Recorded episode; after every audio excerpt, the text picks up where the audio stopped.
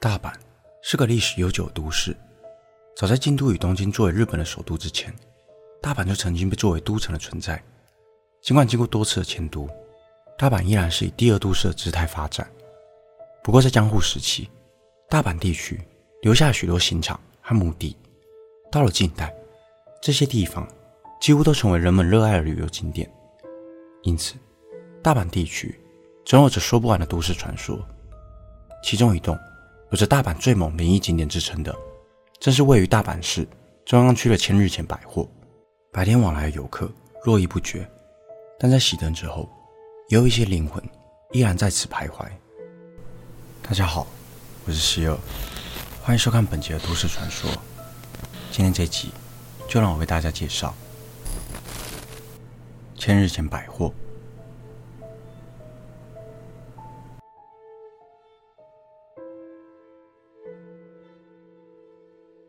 千日前的命名由来，要从战国时代开始说起。据说，当时的大阪城遭到敌军进攻，一把战火熊熊燃烧了许久，将当时的大阪城在硝烟中化为灰烬。由于死亡人数太多，便将大体集中一起火化。但因为大体实在太多，烧了千日之久，因此才有了千日前这个名字。也有另一个说法，是为了超度这些亡魂。法师诵经长达千日之久。大阪当地拥有着四百年历史的法善寺里，便有一项名为千日念佛的法事。无论如何，在江户时代这一带地区，聚集了火化场、监狱、刑场和墓地，都是个不争的事实。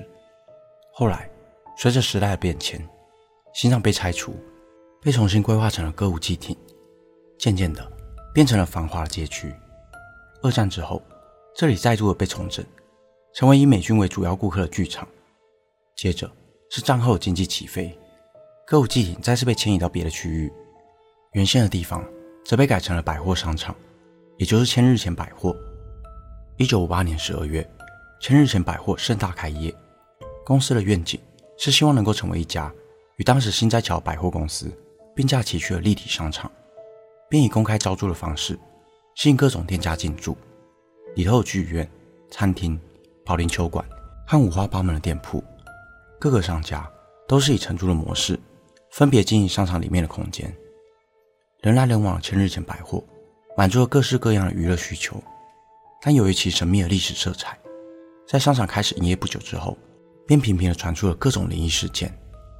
据传，当时在商场内的一些餐厅里，在里头用餐的客人，总会莫名的感到被凝视，甚至还有人在耳边听见了轻轻的叹息声。许多走进商场里的人们也都会感到头晕，似乎这里确实存在着某种特别的磁场。也有在里头上班的工作人员说，店里的灯光常常会突然闪烁，但请工人检修后，不论是灯泡还是电线，一切都完全正常。然而，千日前百货所发生过的却不仅止于这些灵异传闻。在千日前百货开业后的几年，便迎来日本战后最严重的火灾事故。一九七二年五月十三日晚上十点二十七分左右，这个时间里头大多数的店家都已经打烊，但当时商场内还有着约两百人，几乎都在七楼剧院里欣赏歌舞表演，而三楼的女装部和六楼的保龄球馆有几名工人在店铺打烊后，在里头进行维修作业，其中一名工人在三楼抽烟，抽完后又随意丢弃未完全熄灭的烟头，烟头就这样。在无人察觉的情况下闷烧，慢慢的演变成了大火。在发现起火之后，工人们虽然尝试灭火，但是却屡屡失败。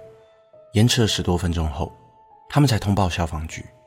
虽然消防队员很快就抵达了现场，并且快速的开始灭火，但是由于起火点位于贩售女装的区域，充满了易燃的布料，短短的二十分钟，火势已经迅速的延烧。三楼与四楼早已被浓烟密布。火势与浓烟通过管道开始蔓延到其他楼层，五楼的窗户也开始生出了火舌与阵阵的黑烟，就如同所有大型灾难片一样。先是燃烧建筑材料所产生的剧毒物质，浓烟慢慢的夺走一条又一条的生命。接着，因为火灾导致整栋大楼的电源被切断，在一片漆黑中，浓烟、火焰很快的就造成了更多的恐慌。由于已经打烊，紧急逃生用安全门全被上锁，许多剧院里的游客逃生无门，便选择从七楼窗户往下跳，或是挤在打不开的逃生门前，等待着死神的到来。少数幸运逃脱的人，则是透过员工专用的通道逃离了火场。事后，救灾人员指出，有些罹难者被发现时，人坐在沙发上，手里仍旧握着酒杯；也有人手里紧握着麦克风。后来，这起火灾共造成了一百一十八人死亡。调查后发现，有九十六名死者是在剧院看歌舞表演的观众，其中有九十三人死于一氧化碳中毒，另外三人，则是死于慌乱中的踩踏，其余二十多人则是因为受不了高温，从七楼窗户一跃而下。另外还造成了四十二人轻重伤，是迄今为止日本史上最严重的大楼火灾事故。在这起事件过后，人们开始揣测，早期千日前的刑场历史与这一次的火灾事件是否有种神秘的关联。在经历了祝融之灾之后，千日前百货就成了废墟。火灾九年后。许多企业都曾陆续接手经营，不过生意都没有起色。后来经过几次的改建，这里被作为电器百货，也就是如今的 Big Camera 南坡店。在开业前，业主还在当地进行了大规模的地震计。不过虽然换了新装，百货里还是不停地出现一系列的超自然现象，引起了大量媒体和公众的关注。像一名台湾的网友分享，他曾带着全家去日本旅游。就在商场内逛街时，他来到了吸烟室。突然，他感觉自己肩膀很重，仿佛就像是有人坐在他的肩膀一样。他也没有多想，原以为只是自己不舒服，便匆匆洗掉了烟，走了出去。奇怪的是，那股被重压的感觉，就在他走出吸烟室后，就神奇的消失了。又有不少人声称，在电梯里看到未知的灵体，或是感受到奇怪的力量。曾有人在电梯里。